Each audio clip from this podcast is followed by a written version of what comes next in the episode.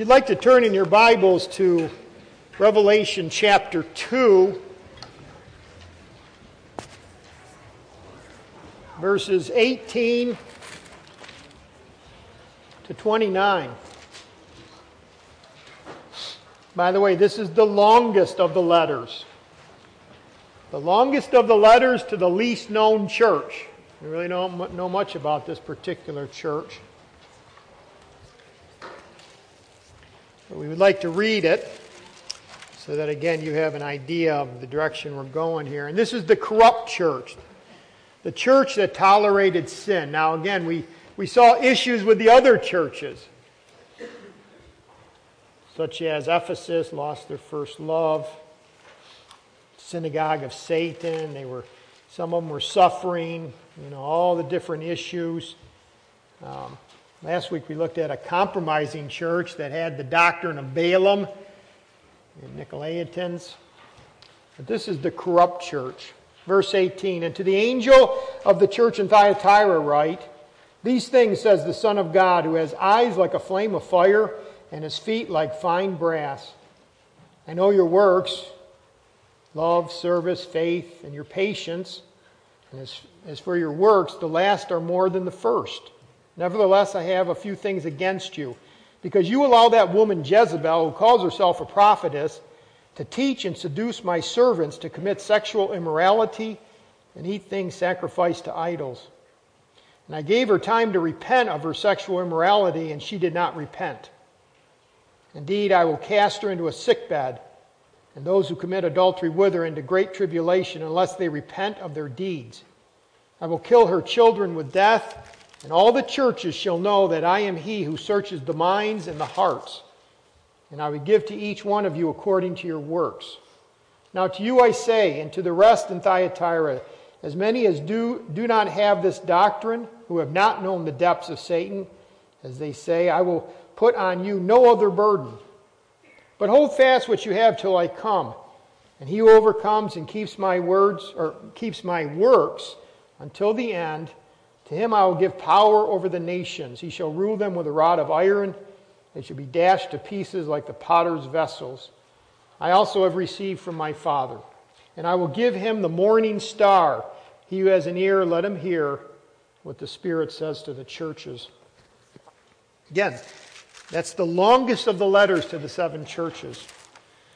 To the church at Thyatira, a corrupt church. Now, as we think of the word corrupt, let me say this that the Lord Jesus Christ desires a holy church. He desires a pure church. And when I say church, I'm referring primarily universal. But we get the universal, universal being all true believers. But then we go back, a step back one, and say, but in order to have a pure church, true church, universal, true believers, he wants also a purity in his local church. And what we're going to be looking at is a local church. Many of the passages I'm referring to are about local churches. Like in Ephesians 5 29, 26, it says this that he might sanctify and cleanse her. This is talking about the church with the washing of water by the word. That he might present her to himself, a glorious church, not having spot or wrinkle or any such thing, but that she should be holy and without blemish. The Lord Jesus Christ desires a holy and pure church. Now, many times because we live in a broken world, in a sinful world, we are anything but, right? Sin creeps in, and that's why in Matthew 18, Jesus himself uh, instructs his disciples and says this Moreover, if your brother sins against you, go and tell him his fault between you and him alone. If he hears you, you have gained your brother. But if he will not hear you, take one or two or more, that by the mouth of two or three witnesses every word may be established. And if he refuses to hear them, I mean, those other witnesses, tell it to the church. But if he refuses even to hear the church, let him, to, let him be to you a heathen and a trader or a tax gatherer, because tax gatherers in that day and age were traders. They were hired by Rome to gain taxes, and whatever they were able to secure beyond what Rome required, they could keep. So you can imagine how hated tax gatherers were. And we're not told to hate the sinner that's unrepentant, but we are told to go and confront them. We are told to confront sin. By the way, that's not an easy message in our day and age, is it? Because everybody is tolerant of everything, right? Just turn on the news, that makes it obvious. Everybody is tolerant of everything. And yet, within the church of Jesus Christ, the desire, his desire, is that we be holy and pure. And when sin is obvious, and by the way, we're not, we're not Christian police. you know, oh, there it is. There it is. There's sin. But when it's obvious, you confront it. With the purpose, by the way, the purpose is not, well, I got one over on you. The purpose of confrontation is that you might win your brother. In other words, that they would repent and come back to walking with Christ in a holy and pure way. That's why we confront, to call the sinner back to righteous thinking, to call the sinner back to righteous behavior. The idea is this we need to be about the business of purging from the church those who stubbornly cling to their sin. Now, again, we're not talking about somebody that is struggling with a sin who repents but keeps finding themselves falling back in and, and you know, I want to do right. It's the person who stubbornly says, I will not. Again, the purity of the church is, it, is, uh, is what we're talking about. Now, you might say, is it really that important? Well, again, Acts chapter 5. Remember the church at Pentecost had just been, really just been created within a, a few weeks, months. And we have a, a couple who comes and brings a gift. They didn't have to bring the gift, by the way. And name is uh, Ananias and wife named Sapphira. And they sold a possession, Acts 5, verse 2, and he kept back part of the proceeds with his wife. And yeah, but he said that it was all. And laid it at, his, at the disciples' feet. Remember what happened? He drops down dead. They take him out. She drops down dead. You, would you say that's serious? Would you say that's serious? That, and, and notice what he says, what. Uh, um, that you have lied against the Holy Spirit. And, and notice this in verse 11, look at, and great fear came upon all the church and upon all who heard these things. you better believe it.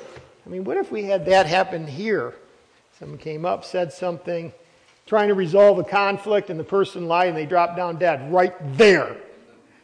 Eh, man, I don't know if I want to be a part of that church. You know, I just, I just come because of their church dinners. yeah, look at verse 3. Peter said, Ananias, why has Satan filled your heart to lie to the Holy Spirit and keep back part of the price of the land for yourself? So, so you get the point. God takes, Christ takes very serious the purity of his church. In fact, whereas I said before that Christ desires a pure church, actually you could say it this way Christ demands a pure church. Christ demands it. Now, again, sometimes churches don't do that. Over in 1 Corinthians chapter 5, we looked at this very briefly last week. Remember in 1 Corinthians 5, a, a man had his uh, father's wife, a stepmother, sexual morality with a stepmother, and and look at uh, verse 1. It says, It is actually reported that this sexual immorality is among you. That's the issue. Not that someone's immoral. This is an immoral world, but now this immorality has crept into the church. It's flagrant sin. And such immorality as is not even named among the Gentiles. Again, a man has his father's wife, and you are arrogant, you're puffed up, and have not rather mourned. You should have been broken over this sin that he who has done this deed might be taken away from among us. For I indeed, as absent in body but present in spirit, have already judged. I mean, I've already judged this. I'm not even, Paul says this, I'm not even there and I can tell you the, the correct answer. I've judged it and I'm not even there. It's black and white. I'm not even there, but I've judged uh, him who has done this deed. And then he gives a command in verse 4 In the name of our Lord Jesus Christ, when you are gathered together along with my spirit, because I'm not going to be there, but you need to deal with this, with the power of our Lord Jesus Christ, deliver such a one to Satan for the destruction of the flesh, that his spirit may be saved in the day of the Lord Jesus. Now, again, if you don't do that, he goes on to talk about how sin is like yeast, leaven, and it, and it permeates. You're going to find that sin will keep reproducing. We, you, you gotta, you gotta take care of it. I, I find it interesting because as I look around and, and, and watch men and, and leaders and churches, how sometimes a church has a very strong leadership base and they preach the word strongly, but they're not willing to deal with sin personally in their own personal lives and in their church. I find it so interesting. They'll, they'll thus saith the Lord, and Jesus is the Savior, and all these marvelous truths, but when sin is looking them right in the face, they won't deal with it.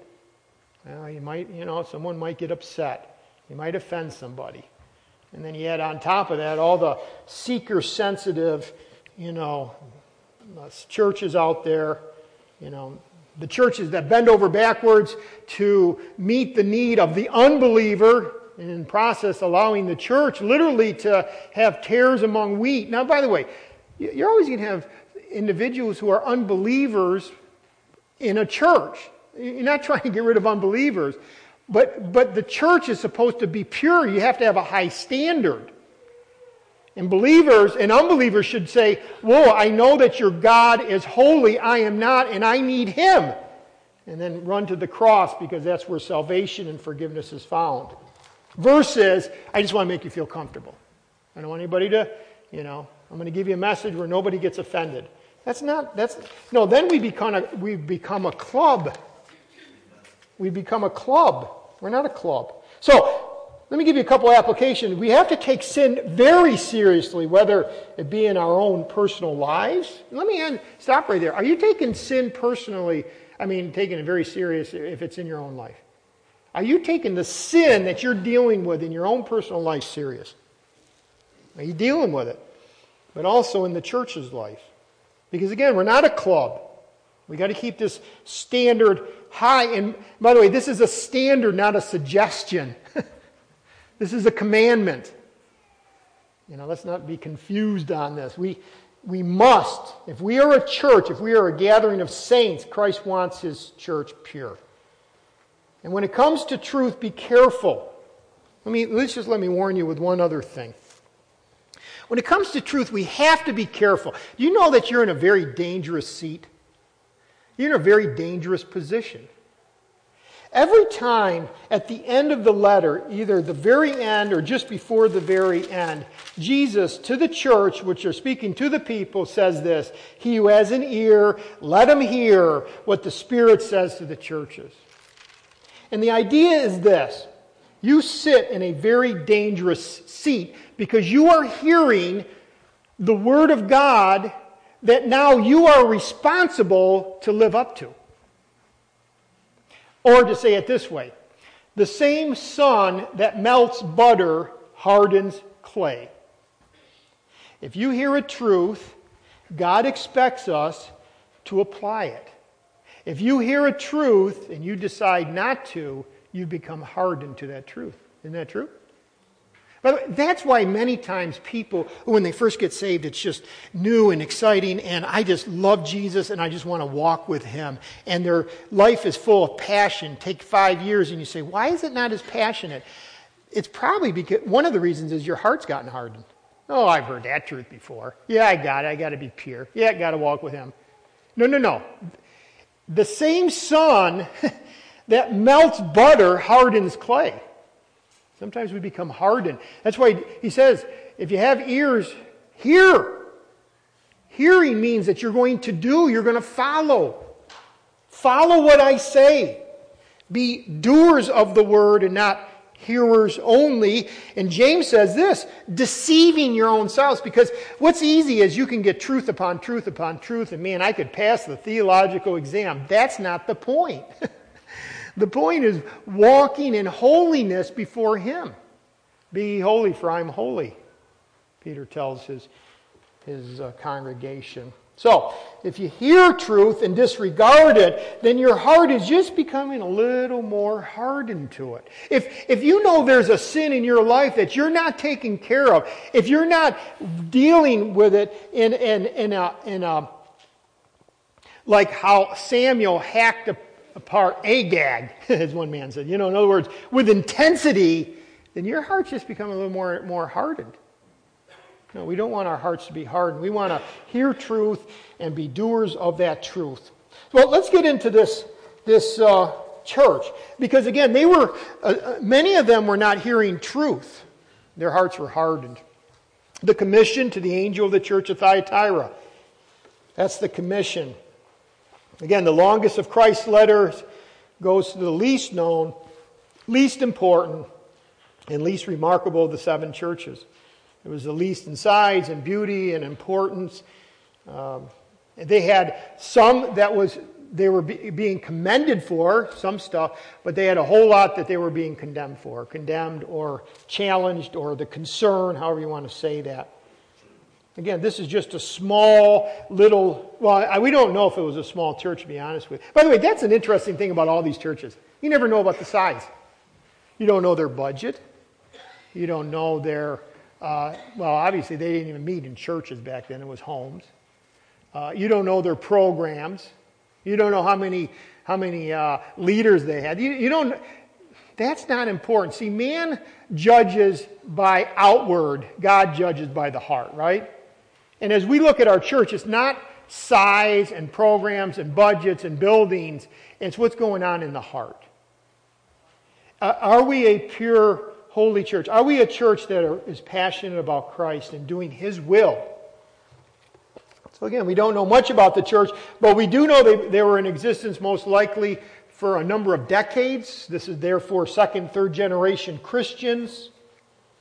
As one guy said, you can compare this the difference between Flat Creek, Tennessee, and Los Angeles, California, because that's kind of how it is. The, the church at Thyatira is Flat Creek, and, you know, like take the church at Ephesus. That would be like LA. Uh, just the distinction in the size. It wasn't, I mean, just the, uh, the, the, city of Thyatira was, was uh, somewhat small. In fact, this, let's go on to the second, the city. It was about 45 miles southeast of Pergama. So let's, let's get our map out. Actually, I got you a new map. Uh, well, that's not a new map. That's Pergamo. We looked at it yesterday, 45 minutes. Uh, oh, that's the new map. Um, like we started here in Ephesus, right here's uh, uh, Patmos, and then Smyrna, the suffering church, and tolerating and uh, some of their issues. And now we go over the mound into Thyatira. See, this was the postal route. That, that's why I like this map, because it kind of showed the actual um, the road. So again, just another church. From here to here, well, about 100 miles, but you couldn't get there from there. You had to go around. You had, well, you could, but there'd be a lot of dangers. So again, the city. Oh, let me show you one other thing. Is it still up there? Um, the only importance of this right here was militarily, as they came across from the east. If an enemy came across from the east, this was like the main uh, first, last defense before Pergama. Okay, so for military, but only thing is, is this had mountain range. This was somewhat flat, so basically the, the enemy would roll over them, but at least they were, you know, somewhat of an impediment. So militarily, it was just a buffer zone towards it. Uh, politically, it had no importance. Uh, religiously, really had very little importance as well. Uh, it didn't have an Acropolis. An Acropolis was that, you know, 800 or 1,000 foot above uh, the city that, that they would uh, put their temples and their altars of their gods. You know, remember the, uh, the altar of Diana in Ephesus, you know, and it was hundreds of feet above, so you could see the temple. When you approached Ephesus, you could see on the Acropolis. Here, they didn't have any Acropolis. Uh, and emperor worship, though it was part of the the entire empire wasn't a, a main hold here, or no major pagan deities. No, what is that? That's not. Well, you're doing things. No, no, just, just what I need, honey. Next, next. I, I love this thing too. This is really cool. Um, I, am going to mention this guy, Apollo. Uh, he was one of the Greek Roman gods. In fact, just hold that for a second. Um, because it really gets us into just hold. You can take him off. We don't know if that's. Well, I guess that's exactly. We have a number of, uh, and that's how they envision the guy, the, the God, not the guy, the God. Um, let me give you one other thing though. because this is important. A couple other minor things. We don't know much about the city, although, uh, remember in Acts 16 it says Lydia was a seller of purple from the city of Thyatira. This, is, this was her hometown. Now, commercially, though, again, remember I told you politically, no importance, military, just a buffer zone, religiously, no Acropolis. But it was a blue collar town. Many highly organized trade guilds, or think of them as uh, labor unions, were here. See, uh, there was a lot of, uh, not there, but a lot of production was coming out of Thyatira. I really need to get this computer so I can run it. I need, I need the power. Give me the uh, controller.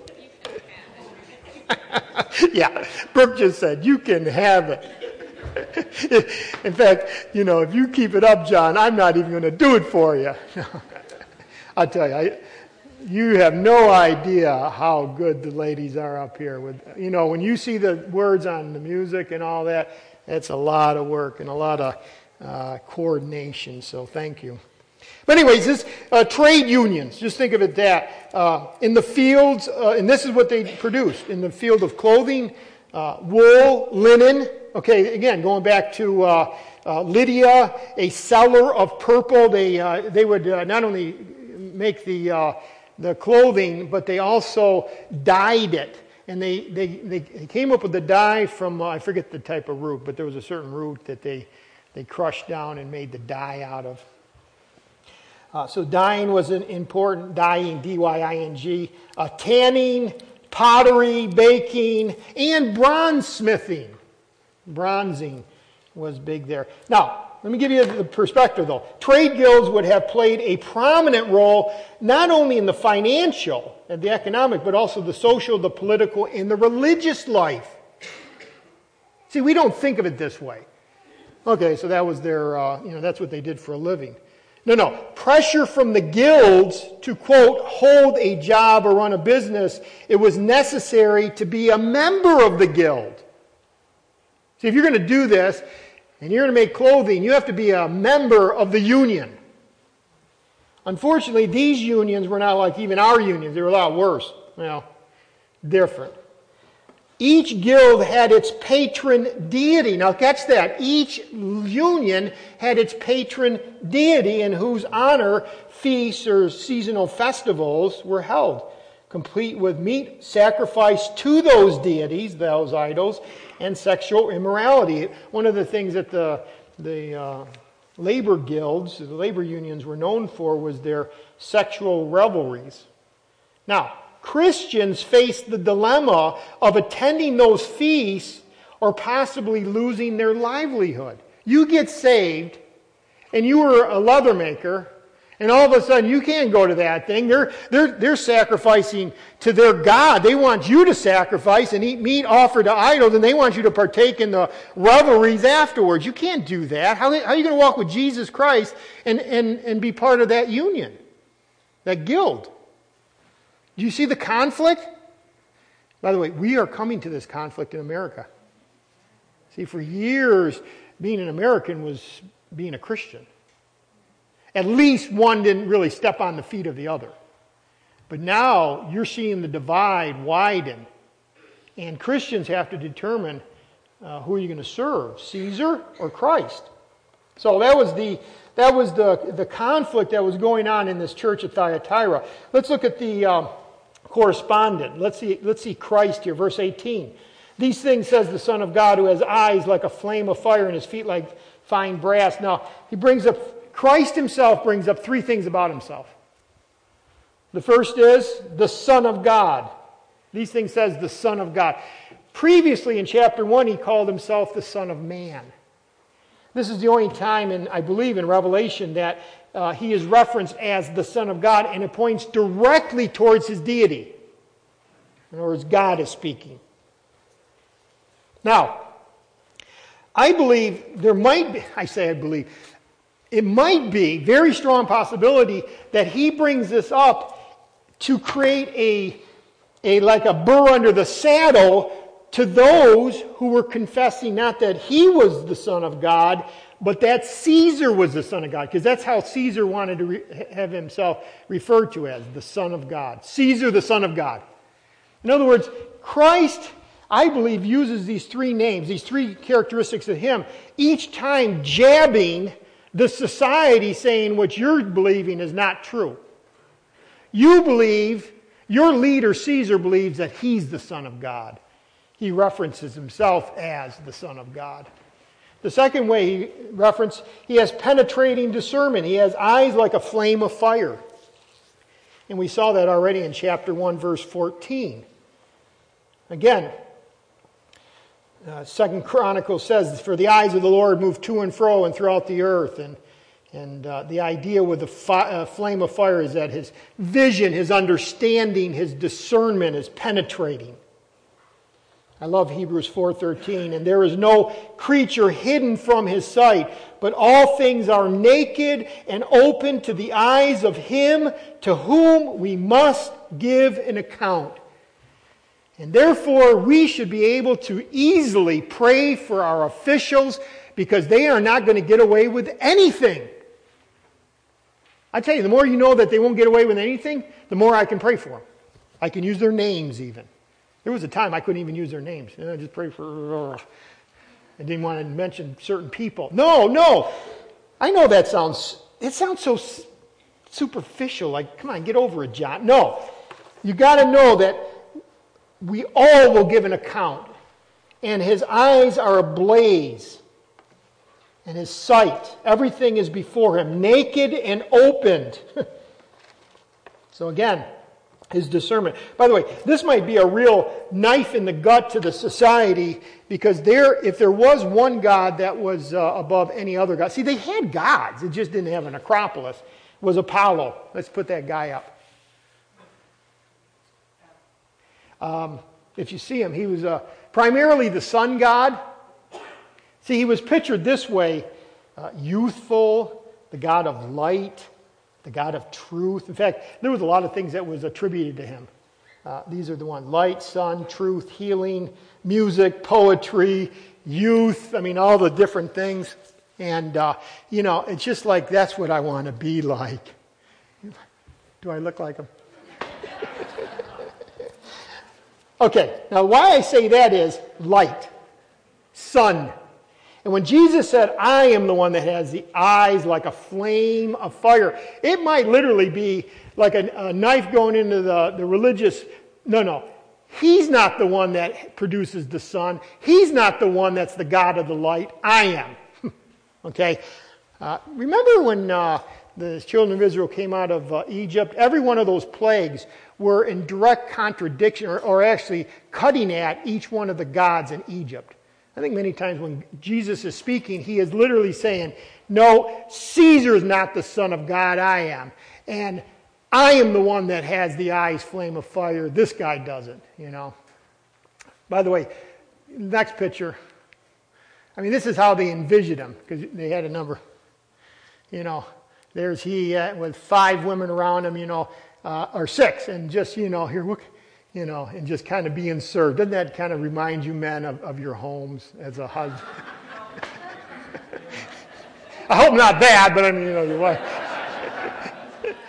but you get the point. And then finally, perfect judgment. His feet like a like fine brass, burnished bronze. Some of the versions say, and again, that might be going after the guilds because one of the guilds was uh, bronzing. Okay, and um, so it might be this that he identifies himself. No, no, you think Caesar is the son of God and he's the, your protector, but I'm the son of God, I'm your protector. You think Apollo is the one that gives sun and the pleasures of life and all the good things, but the reality is I'm the one that has the eyes like a flame of fire, and I'm the one that judges. He doesn't. And you go to the trade guilds for your provision, but I have feet like a fine brass. I, I think some of this might just, you could summarize it like in Matthew 6, where it says, No man can serve two masters. No man can serve two masters. You're either going to love the one or hate the other, right? And I'll tell you what, as our world gets more and more corrupt, more and more dark, Christians are going to have to continually make the commitment the commitment that Jesus Christ is the one who provides and protects, and He is our King and no other. And I do believe there'll be a day when, uh, well, the world already, hates us, and the, and, uh, and the ungodly already hate us, but it, it's going to become more evident. Number four, the commendation. The commendation. I know your works. And again, that word know means know precisely, like with a laser. It's that word that says, I know completely who you are. I know your works. And then he names five of them. I know your love. That's agape. By the way, this is a pretty good measure of a good church, I would say, wouldn't you? Love, faith, service, patience in your works. The last are more than the first. Wouldn't you say that's a pretty good church? Let's, you know, let's go join Thyatira. Um, again, love, that is not the phileo, it's not the friendship love, it's the agape. Uh, your version, by the way, if you have an NIV or an uh, uh, New American, I think it says this love and faith, service and patience. Other versions say love and service, faith and patience. But the words are always the same. But again, what is love? Again, sacrificing for God and for your fellow man. Willing to sacrifice. That's what love is, showing love for God and one another. And then he says, I know your faith. Faith, you can also translate that faithfulness. Uh, again, the true Christians were dependable. They were reliable. They were consistent. He said, I know your faithfulness. Are you faithful? are you faithful? I mean, are you the type of Christian, if you're a Christian, that people can depend on? Your word is good. You serve out of love. Again, often love and faith are connected in Scripture. We see that over and over. Love and faithfulness. See, it's, it's, one thing to say I love, it's another thing to love with faithfulness because faithfulness says you can depend on my love. I'm walking with the Lord and I'm walking consistently. In fact, look at third word service. You can connect love and service. Those who love will express that love in service to other. That's why I think some versions actually connect love and service, faith and patience. Because if you love, you're going to serve. You're going to meet the need. And that word service literally is what we get our word deacon from. Literally, diakonos, deacon. You actually have an official group of men in this church that have given themselves to serve. Service is so important in the church that God says, I'm going to actually have an official uh, group in, in the local church that are actually going to be called servers. By the way, maybe you are a man and you are a man who has been called to serve and you want to serve his church. And if you're a mature man, not perfect man, mature, you ask God, maybe God is calling you to be a deacon. But love, faith, service, your patience hupomon. Uh, their faithfulness was expressed. Now, again, I'm going to connect faith and patience. See, love and service is connected, I believe. Faith and patience, I think, is also. If you have faithfulness, it will be expressed in steadfastness, especially during trials. That word, there's two different words for patience in Scripture. One's macrothumia, the other one is this word. And whereas one is patient with people, this word most, most often refers to patience in circumstances. So this church was patient, or at least the faithful ones were faithful in their steadfastness during the trials. They were enduring, in other words. And then, like I said, in E, the last one, and as for your works, which I already said I know, uh, the last are more than the first. See, you're growing in your love and your faith and your service and your patience. You're growing in those things. I mean, like, sign me up. I want to be at this church. This is a great church, right? Thyatira, this is a good church. Well, the Christians in the church are a good church. And I, and I highlight that because I believe what's, what's happening is there was many Christians, but there was also some who were not Christians. And that's where we get to the next part. Let, let me just back up for a second, though, and say this this church was apparently a growing in maturity church in these areas. But a church may appear on the surface to have an effective ministry, be growing numerically, even loving one another, yet immorality and false doctrine, if not confronted, will bring judgment from the Lord of the church. That's the transition I want you to see. Yes, they did some things good, and they're even growing in those. But now he says, verse 20, nevertheless, but, it's the same word as but in other, other uh, you know, uh, passages. But, you know, isn't it a hard word? You know, this is what I really like, but. Now let's look at, but I have something against you. Actually, he says not something, a few things against you. A few things against you. Who's the you? It's actually singular. And as one man said, the use of the singular pronoun points this admonition, again, this admonition from Jesus Christ, especially to the leader and leaders of the congregation. He's talking to the pastor. He's talking to the elder. He's talking to the leader. He says, I have something against you, not Jezebel. We're going to hear about Jezebel in a moment. Jesus rebukes the church leaders.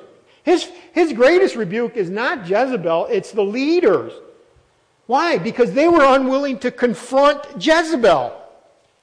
He turns his eyes, a gaze of fire, eyes of fire, and says, I have something against you. I, I tell you what, that will stop a man, a leader, right in. Because we, we judge churches wrongly and with the wrong standard. Jesus Christ says, Yes, you have some good things, but I have something against you.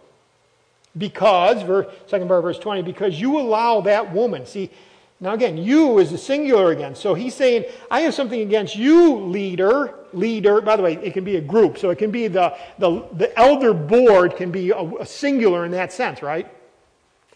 I have something against you. Why? What, what do I? Because you allow the woman Jezebel to call herself a prophetess. That's a lie. She's not a prophetess. You allow her to do it, though. There's this woman in your church, and she's calling herself a prophetess, and you're not, you're not correcting her. You're allowing her to go on and say, Well, I'm a prophetess from God, to teach and seduce my servants to commit sexual immorality, and to eat things sacrificed to idols. Now, I want you to connect those thoughts back to those guilds.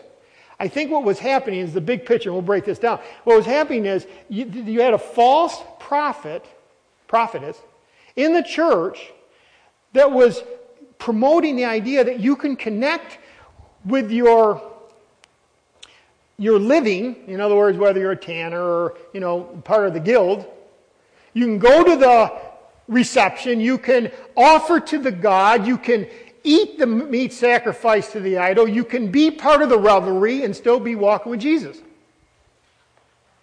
And this prophetess, you're allowing to teach in the church. By the way, she's not just any old woman. I mean, Jezebel. Think about Jezebel in the Old Testament. By the way, this is not her name, most likely. It's like if I call you Judas, you're like a, you're Judas.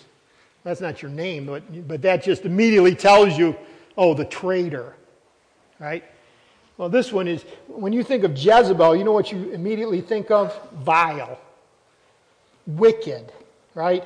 Again, Jezebel was not a real name, but like the infamous, infamous Canaanite wife of Israel's Old Testament king Ahab, that was King Ahab's wife, who not only led Ahab to worship Baal, but through Ahab had propagated her teaching of idolatry throughout all of Israel.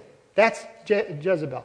Jezebel marries Ahab and through her wickedness got him to worship Baal because she was a Canaanite, and then also all of Israel turned and worshiped Baal. You can find the story in uh, 1 Kings 16. You don't have to turn there, but it, it is an interesting. I'll just read one little piece. 1 Kings 16, uh, verse, what did I just say? 30, excuse me. It says, And Ahab the son of Omri did evil in the sight of the Lord more than all who were before him. So Ahab was a really wicked man himself. But then he this is how wicked he was. And it came to pass as though, as though it had been a trivial thing for him to walk in the, in the sins of Jeroboam the son of Nebat that he took as wife Jezebel, the daughter of Ethbaal, king of Sidonians. Now, he says this this guy was so wicked, he was willing to date, well, he was willing to marry Jezebel. That's how wicked the guy was. Pretty bad when your wickedness is seen in who you marry. Last part, this is what it says.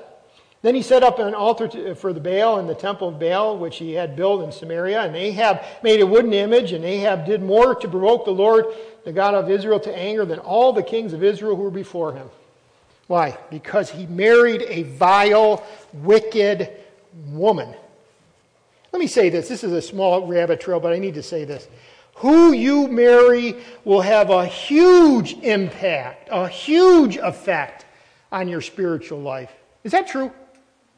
Who you marry will have a huge uh, impact on your spiritual life. Who you marry will have a huge impact on your family. Who you, who you marry will have a huge impact on your legacy, will have a huge impact on your eternity. Right? By the way, you say, I don't know, it sounds kind of like an isolated case here. Well, let me just, since we're in 1 Kings, let me just go back a couple verse or a couple chapters. King Solomon. It says this of King Solomon, 1 Kings chapter 11, verse 1. King Solomon loved many foreign women. Boy, that's an understatement, if there was ever an understatement. That is an understatement. Love many. Like, kind of give me the, how many? Well, it says in um, second part of verse 2, you shall, God says this, you shall not intermarry with them nor they with you. Surely they will turn away your heart after their gods. Solomon clung to these in love, to the women. And then it tells you how many. Because women are always going to be the ones that bring you down, man. No, I shouldn't say. No, no, no. And he, no, actually, the reality is many times the women are the sanctifying effect in a home. But in verse 3 it says this And he had 700 wives, princesses, and 300 concubines. And his wives turned away his heart. His wives turned away his heart. And just like his wives turned away his heart from the Lord, and just like Jezebel galvanized wickedness in Ahab, and just the fact that he married her showed how wicked he was, so Jezebel of this church was turning the heart of the church away from the Lord. Okay? She was teaching ungodliness. Through her influence, they were moving towards the, uh, basically, it was Satan's uh, agent. Just think of it that way. And again, you, you, we don't really know a lot about uh, how do you mean Satan's agent? I mean, what? Well, first of all, the fact that she was a woman and she was teaching in the church violated 1 Timothy. It's not that women are inferior. Please do not. But it's just like a man should be the leader of the home. So there is a structure. God has structure for all his institution. That's, and, and it, it was very clear that a woman was not supposed to be teaching, and yet that's what she was doing. Now think about this. He says to the leaders of the church, I got something against you. Because you're going directly against my word. Not only that, but she was teaching error and seducing my servants to commit sexual immorality those guild festivals were known for sexual orgies. They were known for it. When man and women are corrupt, and the darker they get, the more sexually deviant they get, right? The more you see our world go towards paganism, the more you see America go towards, just understand, there'll be greater sexual deviance. And so it was creeping into the church. Now, again, we don't know exactly how it crept in. It might see there was a number of errors that were out there. Dualism said the spirit is good, the flesh is bad. She might have been saying it this way Listen, God doesn't care about the flesh, He only cares about your spirit. That's called dualism. She might have been promoting this ungodliness through that type of teaching. She might have been like Romans 6 go on sinning that grace may abound. The more you sin, the more you see God's grace there's a number of avenues that you can get a group to be sexually immoral and following after idols. There's vehicles that you, you know, false teachings that will get you to the final compromise, let's say. Okay, we don't know. The only thing I know is this the Leaders were failing, and Christ was not happy. Christ was now the warrior. By the way, when you see feet, many times that, that is talking about judgment, like I said earlier. Judgment. Uh, one of the things that conquering kings, kings would often do is put the main leader, the main general, uh, on the ground, force him on the ground, and put his foot on that person's neck. Now, if he stepped, he would be killed. If he, then he would live. But the point is, I have judgment. So Christ's feet means that I'm judging this. By the way, it's this. I'm judging this because you're not willing to. Now look at verse 21. I love this. And I gave her time to repent. Our Lord is so gracious. Even this sexually immoral, vile, ungodly, I gave her time to repent of her sexual immorality, and she did not repent. Underline that. Our Lord is gracious. By the way, the word repent means to turn. Turn. Right? It's really uh, summarized in Proverbs 28 13. He who covers his sin will not prosper, but he who confesses and forsakes it will find mercy. Right? See, if you cover, you're not going to prosper, but if you if you confess and forsake, you'll find mercy. And she was not willing to do that. I gave her time. He gives you time. I tell you, it's a fearful thing to have time and not use it well, right?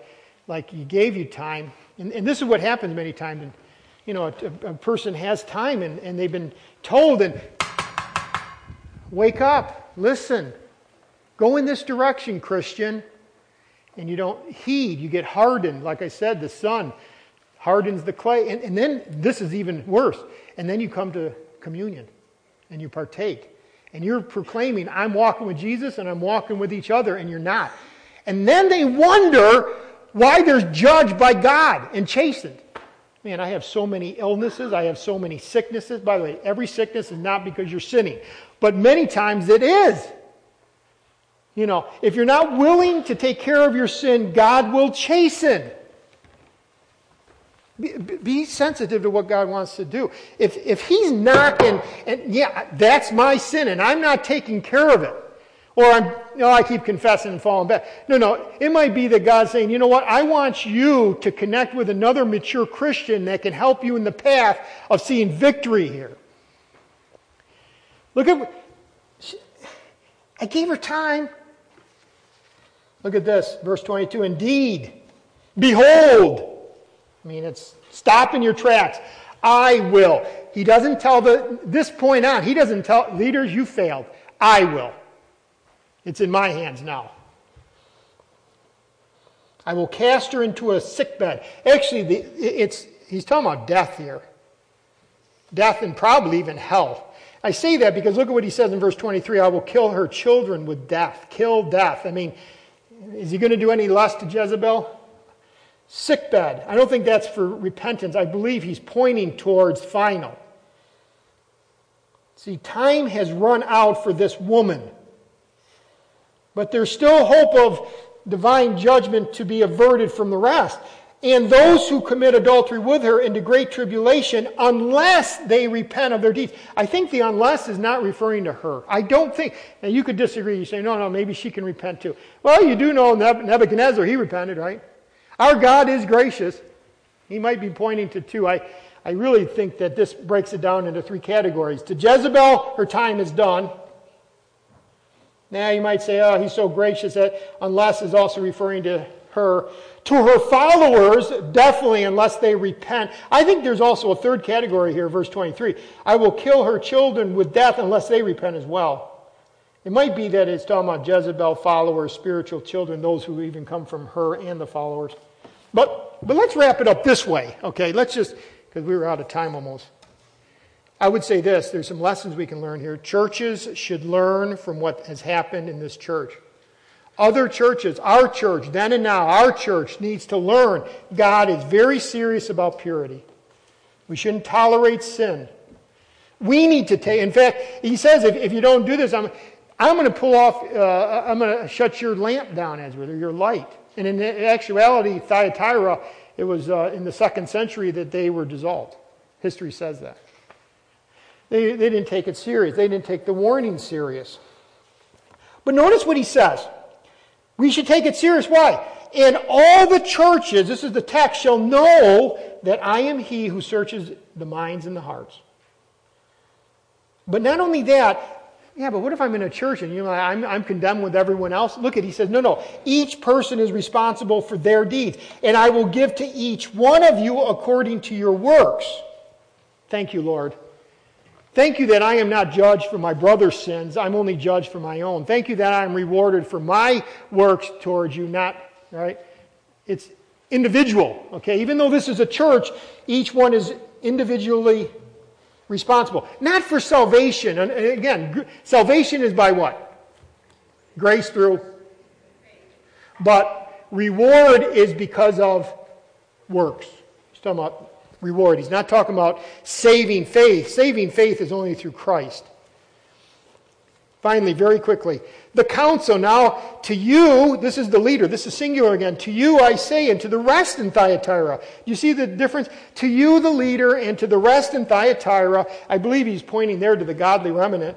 As many as do not have this doctrine, in other words, you haven't followed this doctrine, who have not known the depths of Satan. See, that's the immorality, that's the idolatry. You haven't tasted of the depths of Satan like these people have. Oh, they're in your church, but they're not true believers. As they say, I will put on you no other burden. I love that. You are fighting the good fight, and I'm not going to put any other burden on you. I know your love. I know your faithfulness. I know your perseverance. I am upset about those leaders who are not willing to take care of sin, but for you who are running the race, I'm not going to put any other burden on you. Thank you, Lord. You know what we can handle. Again, it's interesting, he didn't tell him to leave the church, although there probably was only that church in the area. I will say this, though, as a, a truism, as it were, a, a statement. Gospel minded people must be in gospel minded churches. In other words, just because he says just hang on, hold fast, that's because there's no other church. But if you know of someone that's in a church that is teaching heresy, help them to get out of that church because gospel minded people should be in gospel minded churches. But he tells these people, hold on. You know, hold on. I'm not going to put any other burden on you. And then finally, the challenge, and he who overcomes, that's the true Christian. I think what you're seeing here is there's a godly remnant and there's also infiltration of ungodliness in the church. That's why I call it a corrupted church, a tolerating church. It doesn't mean that they all were corrupted. There was a godly remnant, but he calls those who are true believers, truly walking with him. And he overcomes and keeps my works until the end. This is what I'm going to do. To him I'm going to give, I will give power over the nations. And he shall rule with, with them a, a rod of iron, rule them with a rod of iron. It's talking about the millennial kingdom. In other words, you're going to rule with me. You know, one of the rewards of walking with him and victorious and all the suffering that you have to do in this life, you'll be rewarded in that. You'll be, you'll be part of the, of the um, eternal of the eternal kingdom, but this is actually the millennial kingdom. In other words, write this down. Faithfulness now equals responsibility then. Faithfulness now, responsibility then. And then finally, and I'll give him the morning star. It's interesting. Morning star is in Revelation 22 referring to Christ himself. He is the morning star. What do you mean he's going to give him the morning star? I think that Christ himself is saying, I believe this is where there might be, I can't tell you categorically, but I believe this is what he's saying. You walk with me now, you're going to have a fullness, you're going to have a greater fullness of my presence and my fellowship then. I thought, I, I, thought we were all equal in heaven. Well, you're all there if you're a believer, but your responsibilities and perhaps even your sensitivity to the greatness and the fellowship of Christ, I believe, is part of the reward.